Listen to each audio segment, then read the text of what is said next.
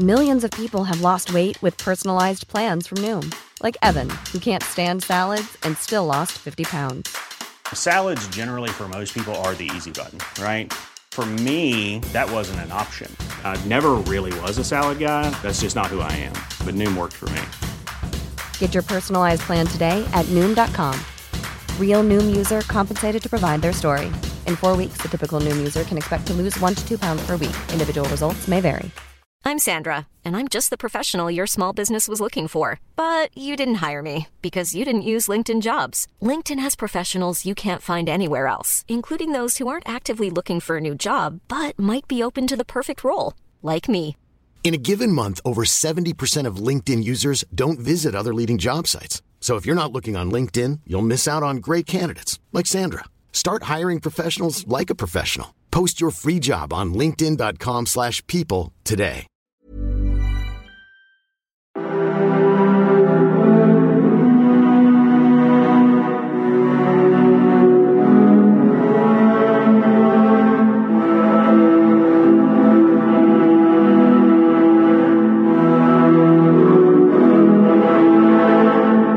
Hi there, and welcome to the Explaining History podcast.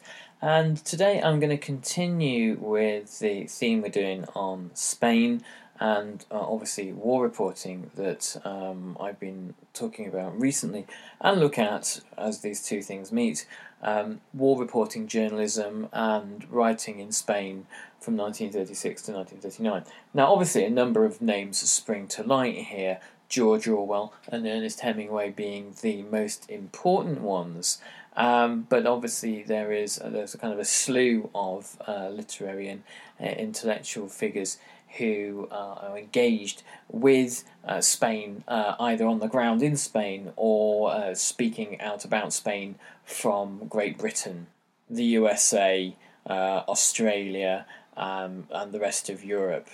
Spain acts like a, a lightning rod for uh, debates and struggles that have been ongoing since the end of the First World War. For volunteers from Britain, America, and beyond, it was a place to take on uh, fascism. And those uh, young men and women who went to Spain, uh, many of whom who had been uh, deeply affected by the Great Depression, believed that they had a cause they could fight for. As a result, the Spanish Civil War, far beyond the confines of Spain, arouses powerful emotions, um, and not just on the left. Um, there is a, a, very eminent uh, Welsh historian, R.A. Stradling, who wrote uh, about um, the Welsh volunteers who went to Spain and not all not all of them went to fight against Franco. There was a small minority of people who believed that the Spanish struggle really really was a struggle against communism. But because of the intense passions and interests aroused by the Spanish Civil War, there was uh, an immense amount to be written about it and an uh, immense amount of coverage in national and regional newspapers uh, in Great Britain, the USA, and beyond. So, this is uh, one of the reasons why it becomes uh, fertile ground for journalists to cover. And in Spain, of course, both sides see uh, the war in Manichaean terms, in a, a battle between good and evil, light and dark. Both sides see what they are doing as a crusade. George Orwell wrote, "It is, um, in essence, it is a class war. If it had been won, the cause of the common people everywhere would have been strengthened. It was lost, and the dividend drawers all over the world rubbed their hands." And this Manichaean worldview, this uh, black and white struggle, uh, was aided, the, the, the, perception of it uh, being a Manichaean struggle, uh, was aided by the intervention, obviously, of Hitler and Mussolini on one side and Stalin on the other. Most of the journalists who covered the war uh, were in favour of the Republic, in fact, almost all of them, and there were few impartial figures uh, amongst the press. the great investigative reporter Martha Gellhorn said, we just knew that Spain was the place to stop fascism. This was it. It was one of those moments in history when there was no doubt. And many of the correspondents in Spain um, adopted the view that the generals uh, and the insurrection was so monstrous, um, their crimes so heinous, that an official impartiality was actually kind of a fraudulent dishonesty. The idea that both sides should be treated as simply uh, equivalents, that one could ha- have no professional inclination towards one way or another. Well, a higher um, sense of humanity and uh, a belief that the Republic's cause was just and democratic and fair uh, won the day with nearly all um, uh, all correspondence. There was an immense fascination uh, for writers and journalists in the international brigades. Uh, the classic novel For Whom the Bell Tolls by Ernest Hemingway uh, is a, a, classic example of this. But Ernest Hemingway, Arthur Koestler, um, uh, George Orwell, Stephen Spender, um, Andre Malraux, uh, a number of uh, leading uh, intellectual and literary figures came to Spain uh, in this uh, pursuing this kind of uh, fascination with the international brigades and this kind of rather romantic uh, vision.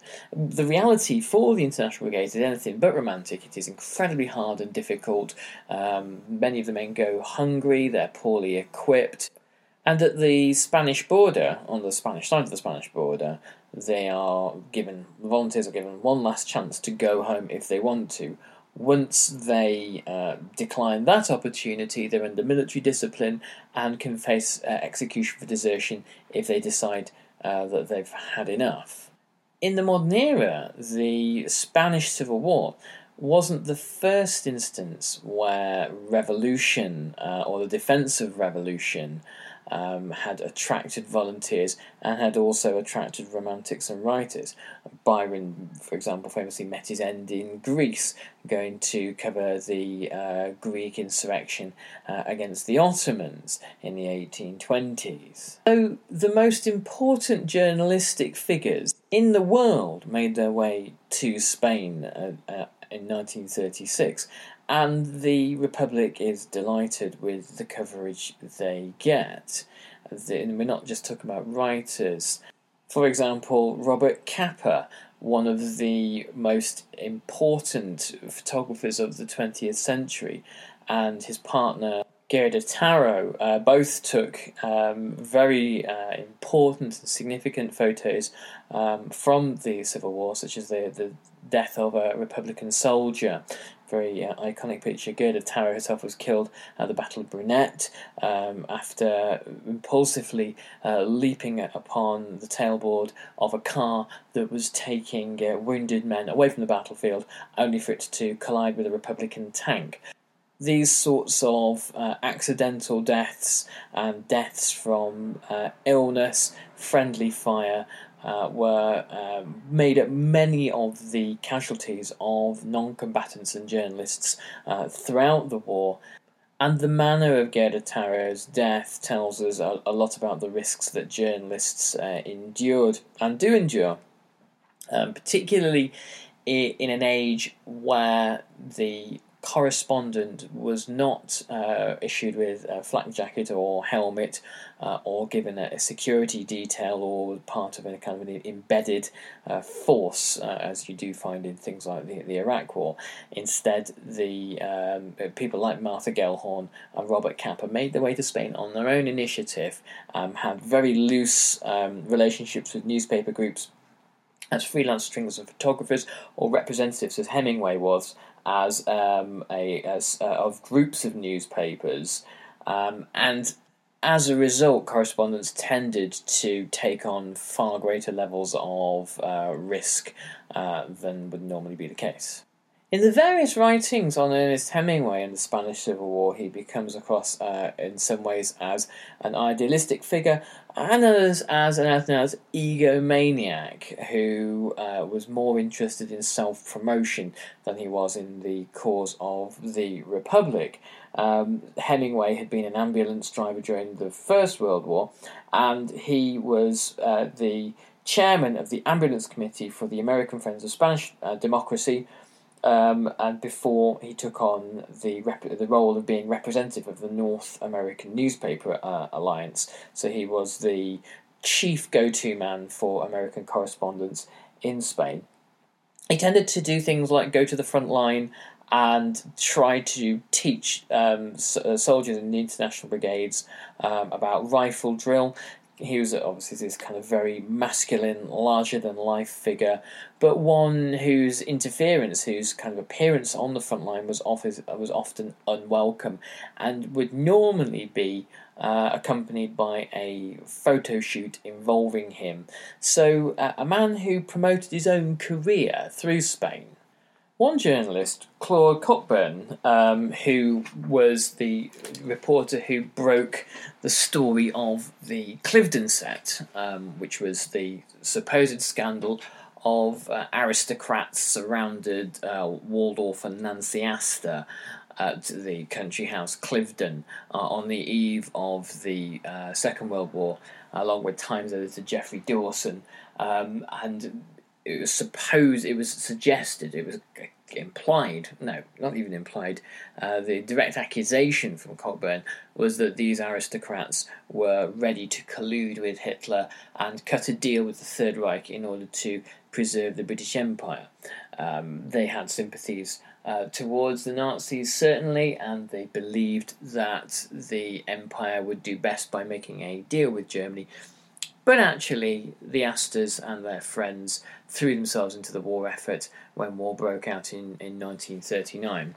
Um, Claude Cockburn was actually in Spain at the time of the outbreak of war, and he joined the Republican militia, um, which was distinct from the international brigades, um, but continued to work as a correspondent for the Daily Worker magazine, a communist newspaper in, in Great Britain.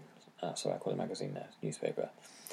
Um, he believed uh, that correspondents should be allowed to fight, and that a correspondent on the battlefield was in some way uh, a more kind of honest and reliable uh, witness to the struggle, which he saw in purely Marxist terms, obviously, than a reporter on the sidelines, so to speak. He didn't believe it was morally valid to write from Madrid, which had been uh, defended successfully by 1936, um, right and extorting uh, other young men to come and fight while doing nothing himself. Um, the decision by George Orwell to go to Spain. Even when we're on a budget, we still deserve nice things. Quince is a place to scoop up stunning high end goods for 50 to 80% less than similar brands. They have buttery soft cashmere sweaters starting at $50, luxurious Italian leather bags, and so much more. Plus, Quince only works with factories that use safe, ethical, and responsible manufacturing. Get the high-end goods you'll love without the high price tag with Quince. Go to quince.com/style for free shipping and 365-day returns. I'm Sandra, and I'm just the professional your small business was looking for. But you didn't hire me because you didn't use LinkedIn Jobs. LinkedIn has professionals you can't find anywhere else, including those who aren't actively looking for a new job but might be open to the perfect role, like me. In a given month, over 70% of LinkedIn users don't visit other leading job sites. So if you're not looking on LinkedIn, you'll miss out on great candidates like Sandra. Start hiring professionals like a professional. Post your free job on linkedin.com/people today. Hey, it's Paige DeSorbo from Giggly Squad. High quality fashion without the price tag. Say hello to Quince. I'm snagging high-end essentials like cozy cashmere sweaters, sleek leather jackets, fine jewelry, and so much more. With Quince being 50 to 80% less than similar brands and they partner with factories that prioritize safe ethical and responsible manufacturing i love that luxury quality within reach. Go to quince.com slash style to get free shipping and 365 day returns on your next order. quince.com slash style. Writing for the new statesman magazine the, the great periodical of the left in britain originally founded by sidney and beatrice webb um, resulted also in him uh, joining the uh, anarchist POUM um, brigade uh, in uh, Barcelona. Arthur Koestler, um, who later became kind of eminent critic of Stalinism, um, wrote for the London News Chronicle, um, but was at the same time a Comintern agent, and of course, um, Kim Philby uh, was a journalist for the Times, but this was really simply a cover for his uh, work as a Soviet intelligence agent. Philby was able to get um, quite close to Franco uh, as a result of this, and there are also sort of apocryphal tales that he was persuaded by the KGB to try to poison uh, Franco. Um, probably an inconceivable plan, uh, but his uh, reporting on Spain is actually really quite uh, vivid and, insightful stuff. And Philby uh, wrote about colleagues of his uh, whom he saw kind of half an hour earlier, and then um, their car was hit by an artillery shell. How much use to the Soviets he was in practical intelligence terms in Spain uh, is unclear. Probably his value in Spain was building up himself a, a legend, a uh, cover as a, an establishment figure, which could later be used for uh, excellent effect uh, during his uh, infiltration of MI6. The member of the press corps who did the most to involve themselves on the uh, Republican side was the uh, American journalist for The Nation magazine, Louis Fischer. Uh, Louis Fischer uh, became a quartermaster for the International Brigades uh, depot at Albacete, um, and eventually he became an arms purchaser for the Republic itself. So a job which really um, helped to control the supply lines of that enabled the Republic to survive. The headquarters of the correspondence was um, the Florida Hotel in Madrid. I believe uh, a new history of the Florida Hotel came out uh, last year, something I'm uh, looking to get my hands on. If there's uh, any publishers listening to this, please send me a copy, I'll review it for you. But the uh, the uh, Florida hotel was a, a, kind of a the, the inhabitants there were like a who's who of international journalism. There was Ernest Hemingway, Martha Gellhorn, uh, Sefton Delmer, who later reported from Nazi Germany. Uh, he wrote for the um, uh, the Daily Express. Um, Antoine de Saint-Exupéry, um, and the uh, hotel was obviously a bastion of Republican support. Herbert Matthews of the New York Times, who uh, was one of the residents at the Hotel Florida, um, said, All of us who lived through the Spanish Civil War felt deeply emotional about it. I always felt the falseness and hypocrisy of those who claimed to be unbiased, and the foolish, if not rank stupidity of editors and readers who demand objectivity or impartiality of correspondents writing about the war. It was the same old error which readers and editors will always make and which forever continues to plague the chronicler, who, being human, must have his feelings and opinions. In condemning bias, one rejects the only factors which really matter honesty, understanding, and thoroughness. A reader has a right to ask for all the facts, he has no right to ask that a journalist or historian agree with them. Richard Overy, in his book The Morbid Age, which, by the way, if you haven't read it, you, need to read this book. It's an intellectual history of the 20s and 30s. Um, he says that the crises that come before the Spanish Civil War, from uh, the uh, accession to power of Hitler in January 1933 through to uh, Abyssinia in 35, uh, meant that there was this groundswell of tension amongst the population of the Western world, and that the Spanish Civil War sweeps away the ambiguities. The question as to whether war is coming or not is answered with Spain. Yes, it almost and certainly the great global struggle with fascism is on, uh, and the the war with Germany will be following shortly thereafter. He writes. The many ambiguities in the British perception of the crisis were suddenly nakedly exposed by the eruption of civil war in Spain following an abortive coup d'etat launched on the 17th and the 18th of July 1936 by a group of Nationalist Army officers led by General Francisco Franco, who had by September become the dominant figure in the revolt. So uh, the Part of the reason for the fascination with Spain was because it answered or seemed to answer so many questions about what was likely to happen next. As many correspondents said, Spain was the place that fascism could be stopped. And if the consequences of it not being stopped, um, people uh, uh, reading populations and readerships all across the Western world and radio audiences uh, didn't want to even contemplate what those consequences could be. Some conflicts to audiences seem impossibly remote and uh, a thing that they are not connected with, whereas Spain was a conflict which animated passions because many people uh, across the Western world um, were intimately connected with it uh, because they saw in Spain uh, the mirror of their own futures. The intellectual Noel Annan who was at Cambridge University when the war began, um, said that um, the, the left intelligentsia um, was obsessed by the outcome of the war and the hopefully the defeat of fascism. But the uh, pro Franco sympathies that existed in Britain shouldn't be ignored either. Tom Driberg, the famous uh, journalist uh, and later uh, Member of Parliament, said that um, the he describes a pro Franco meeting at the Queen's Hall in London in April 1938, um, where the platform bore a rich load of furs, jewels, spats, and paunches. And well modulated voices shouted out Viva Franco as if the words were English. As I've previously said in this podcast several times before, and indeed George Orwell has said, uh, the Spanish Civil War really is a class war. The uh, struggle by the generals is directed at the workers and the peasants of Spain to really put them back into their place in the most bloodthirsty manner possible.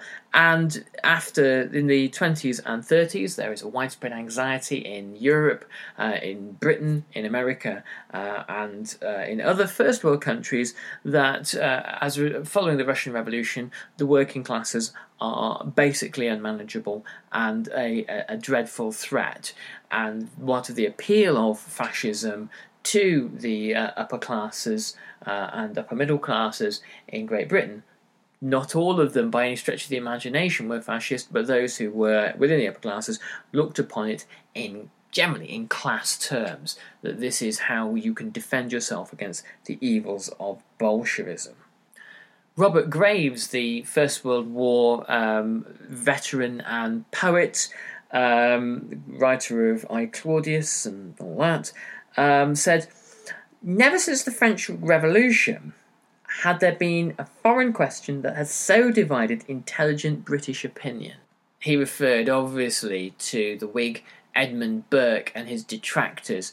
Uh, Burke, who thought the French Revolution was a terrible thing and the unleashing of mob uh, rule, I mean, this becomes the kind of the founding idea, really, of conservatism. That um, if change at all must happen, it must be gradual and moderate and slow, and must not give in to the animal passions of the mob.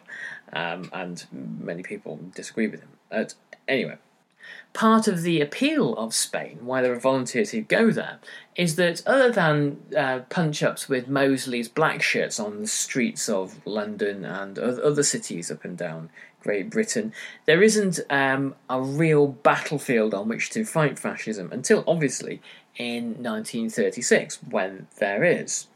Um, David Gascoyne, the uh, British poet, um, a friend wrote to him saying, "You'll feel you will feel you're alive out there. Here, everything is so unreal."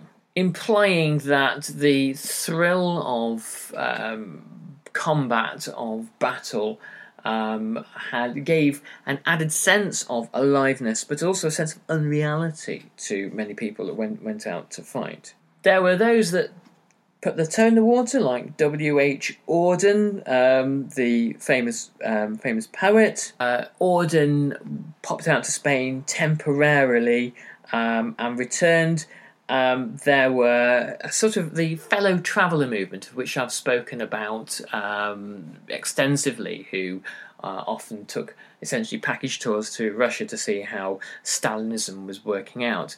Um, the fellow traveller movement also quite liked to go to Spain, um, where they could find the sort of authenticity and um, proletarian's verve that seemed to be uh, missing in complacent old Great Britain. Most of those don't go near the front line um, and they come home fairly swiftly. Many who came home hadn't been shot at by the nationalists, but they had seen um, communists, social democrats, uh, anarchists, and Basque separatists uh, fighting with one another. And many came home with quite a dim and pessimistic view of the left that it would never organise itself sufficiently to be able to uh, take on fascism, which was a, a fair assessment. Anyway, I'll finish there. Um, I hope you found this useful and helpful. And um, if you uh, are able to, and you can check out our Patreon page, um, give us a, uh, a, donation. That would be greatly received.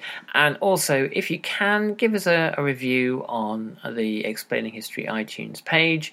Um, and I'll catch you on the next podcast. All the best. Bye bye.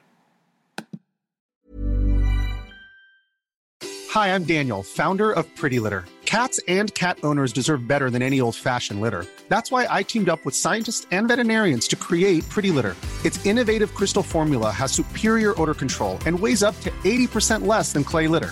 Pretty Litter even monitors health by changing colors to help detect early signs of potential illness. It's the world's smartest kitty litter. Go to prettylitter.com and use code ACAST for 20% off your first order and a free cat toy. Terms and conditions apply. See site for details. Even when we're on a budget, we still deserve nice things. Quince is a place to scoop up stunning high end goods for 50 to 80% less than similar brands. They have buttery soft cashmere sweaters starting at $50, luxurious Italian leather bags, and so much more. Plus, Quince only works with factories that use safe, ethical, and responsible manufacturing.